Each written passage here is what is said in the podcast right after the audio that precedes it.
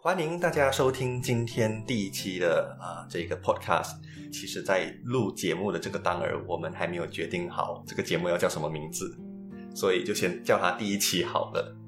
那呃，这个系列如果有听过先导片的朋友会知道，这个系列其实我只是想要找几个跟我关系比较好的朋友，年轻一代的动物研究学者的朋友来聊天，聊一聊他们呃研究的动物，还有他们在研究过程当中的一些事情。那在找这些朋友当中呢，我就突然间觉得，我很希望有人可以讲蝙蝠，但是马来西亚内能够用中文来解释蝙蝠的重要性和其他资料的人，我想不到，所以我就自己推荐自己来做第一期节目的嘉宾。那我也不可能采访我自己嘛，所以我就找了我大学的好友浩杰来采访我，所以第一期节目就是找一个人来采访主持人。 对，没错。Hello，大家好，我是浩杰。呃，没错，我就是你们的这个主播的主播。耶 呃，不不过我觉得很有趣，我觉得伟荣在做的东西，我觉得很勇敢，然后很值得去去鼓舞的，因为很像很少在 podcast 当中听到有人聊关于环境，聊关于生态，所以我觉得呃一定要支持一下这个这个这样子的活动。对，谢谢。所以浩杰，你当你听到要采访我关于蝙蝠的这个题目的时候，你脑中有想过什么问题吗？哦，有啊。其实你讲到蝙蝠的时候，我想到了呃一个呃英雄人物啦，嗯然后想到了一部我相信大家在年轻的时候都会看过一部呃浪漫呃这个电影， 所以我我就想用这这两个呃思路，等一下我们看一下能不能在这两期的时间内去问你关于蝙蝠呃嗯就是大家对蝙蝠的这个印象，然后嗯大家对蝙蝠的误解。嗯哈，这样子。不然我们先了解一下嘉宾本身，我们的主 主播本身啊，就是你先聊一聊你嗯自己，就是目前在做些什么，然后为什么今天谈蝙蝠？ ，OK。呃，其实我现在做的东西跟蝙蝠扯扯不上太大的关系，就是我在一个生态保育的基金会工作，主要是帮忙一些社交媒体还有环境教育的部分，所以本身我现在的工作跟蝙蝠是没有关联的。 OK，那关于蝙蝠的研究又是从哪里开始的？啊，这个就是我 degree，就是呃学士的嗯毕业论文， OK 我的题目就是蝙蝠啊嗯啊，就是明白蝙蝠的多样性，还有它们的饮食哦的这个研究。 OK。所以你们当时候有到山洞里面去住对几晚吗？对，那时候我的研究就是关于呃山洞里面的蝙蝠的。哦，OK，先做一个基本的科普吧嗯。嗯嗯，蝙蝠是所有哺乳动物里面唯一会飞的。呃，虽然我们可能听过一些飞鼠啊，还是雾猴啊，是会飞，飞哦但是其实它们更多的是滑翔，gliding。 ，OK，所以那种就不算是呃呃飞行的动物。真正我们现在要谈的飞行是 flying，、 OK 是你可以自由的控制你的方向、你的速度、你的呃各种高低啊、 OK 所以蝙蝠是唯一能够飞行的动物， OK，它不是滑行，它是飞行。飞行的哺乳动物。对， OK，那很多人以为蝙蝠是呃住在山洞里面的，但其实我们森林里面，甚至我们住宅区里面都会有蝙蝠。啊，你这样讲也是，确实是、我们经常会看到有些视频当中，嗯然后会看到有些人拍到有蝙蝠，嗯那大家就以为那个那一区有有吸血鬼出现这样子。 对对对，只是碰巧我大学也做的题目是关于山洞内的蝙蝠的 OK 多样性和它的饮食习惯。 OK 其实蝙蝠跟啮齿类动物，就是老鼠、松鼠比起来，它是属于第二大的哺乳动物的群， ，OK，所以全世界其实有超过一千两百种的蝙蝠。全世界有一千两百种 蝙蝠，对那么多。对， OK，那那在马来西亚有多少种马来西亚的话，其实有接近一百三十种。 ？OK，那因为其实马来西亚其实是蝙蝠的物种多样性的分布里面，东南亚算是一个热点，一个 hot spot。热点。然后马来西亚的半岛和婆罗洲又属于这个热点当中的中心。哦，OK，、呃所以所其以实其实马来西亚亚的蝙蝠算是多的，对就是对啊接近一百三十种。 OK OK，然后当中有超过一百种是吃昆虫的，嗯然后其他的算是素食主义者，他可能是呃吸食花蜜的，他可能是吃水果的嗯。而所谓的吸血蝙蝠，其实只有在只有在南美洲那里，只有三个物种的蝙蝠是真的靠吸血为生的。哦，所以在马来西亚是没有吸血蝙蝠是没有吸血蝙蝠的， OK，所以我们对蝙蝠的吸血这些传言，对其实很多是源自西方文化的吸血鬼。是我相信吸血鬼的这些文化也是从当地的吸血蝙蝠那里启发的。对对不过还有一个有趣的一点就是，就算是吸血蝙蝠都好，它也不是以人类的鲜血为食的，它是以动物的血为食哦的。 ，OK，所以其实人类其实没有必要害怕蝙蝠会吸我们的血。 OK，看来我们对蝙蝠还有很多的误解啊！我相信等一下我们、嗯我们接着往下谈，应该可以谈到另一个误会的。OK，、嗯那讲一讲你的研究好了，因为你在学士的时候，你说你是研究这个山洞里面的蝙蝠，嗯那你的这个研究最后你发现了什么？发现什么？OK，就是当初因为我是要研究蝙蝠的多样性和它的饮食，嗯哼，所以其实我是需要收集它们的便便。啊，OK，哇，要要到这种 程度，OK OK，好 OK 那他们像你刚刚说了嘛，嗯就是一部分是吃这个昆虫，嗯一部分是吃这个水果嘛，嗯，你那时候研究的大部分是吃我的主题是定在吃昆虫的蝙蝠， ，OK，因为它相对来说会比较容易研究一点。嗯就是我要收集便便，嗯哼，就是用水啊融化之后嗯哼去看它里面的成分。然后可以的话，其实我们是最好在研究的区域用 light trap，就是用灯光吸引那些昆虫来抓一下，这样我们可以比较，就是去找到这些碎片的主人。 ，OK，当然每，每一种昆虫它有自己的特征，比方说蝴蝶和飞蛾，它的翅膀有很多的鳞片，所以当你看到它便便里面有这些鳞片的时候，你就知道这只蝙蝠它吃了这一类的昆虫。然后，如果你看到有一些比较硬的壳的话，我们知道这只蝙蝠吃了甲虫。但是如果我可以在当地抓到当地的昆虫，可以更好的去研究它到底吃的是哪一种昆虫。吃植物的蝙蝠就比较麻烦，因为如果它是吸食花蜜的话，花蜜基本上不对会有任何的对残留物。但如果它是吃水果，有吞到种子的话，因为森林很大，你要去收集森林里面的那些植物的种子来做比较的话，其实是一个更困难的工作，比起你去抓昆虫。那最后我们注意到的一个现象就是，我们物种分类有分不同的科、不同的目、不同的属。那基本上同一个 genus 里面的蝙蝠，当它的体型越大，它更倾向于吃甲虫这种有硬壳的生物； OK，当它体型比较小的那个成员，吃更多的是蝴蝶还有飞蛾之类的身体比较柔软的昆虫。所以吃肉的蝙蝠它就只吃昆虫吗？还是其实在不同的国家里面，蝙蝠还可以吃别的东西，比如说人肉这样子 OK，就其实吃肉的蝙蝠嗯其实可以分成吃昆虫的嗯和吃真的是吃肉的，就是吃哦青蛙、吃鱼。对蝙蝠吃青蛙，然后吃鱼，已经去到这么大型的这个这个动物了。是因为蝙蝠有不同的大小嘛对？但是如果大家上网搜索的话，其实你可以找到，在一些国家，其实他们有一些纪录片是拍到蝙蝠怎样像老鹰一样，突然间就飞过河流的表面去抓一只青蛙或者抓一只鱼来吃。我们有机会在马来西亚看到这个情况，就这是个就是很有趣的一点，因为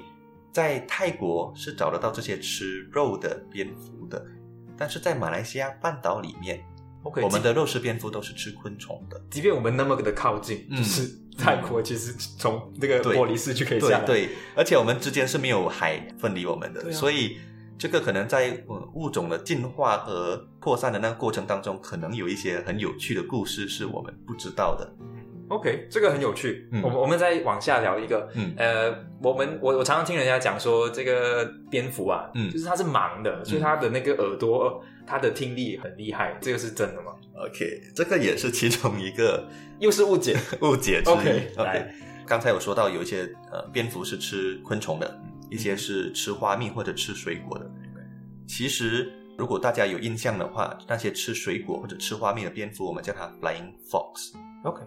那你有没有想过为什么叫它 flying fox？ 呃，狐狸，嗯，就是它像狐狸一样狡猾 吗不是不 是？OK OK， ，OK，它会叫 flying fox 是因为它的头很像一只狐很狸，像狐狸，很像狗。可是狐狸也就是说的眼睛是大大力的。嗯对，所以其实很多果蝠的眼睛是大的，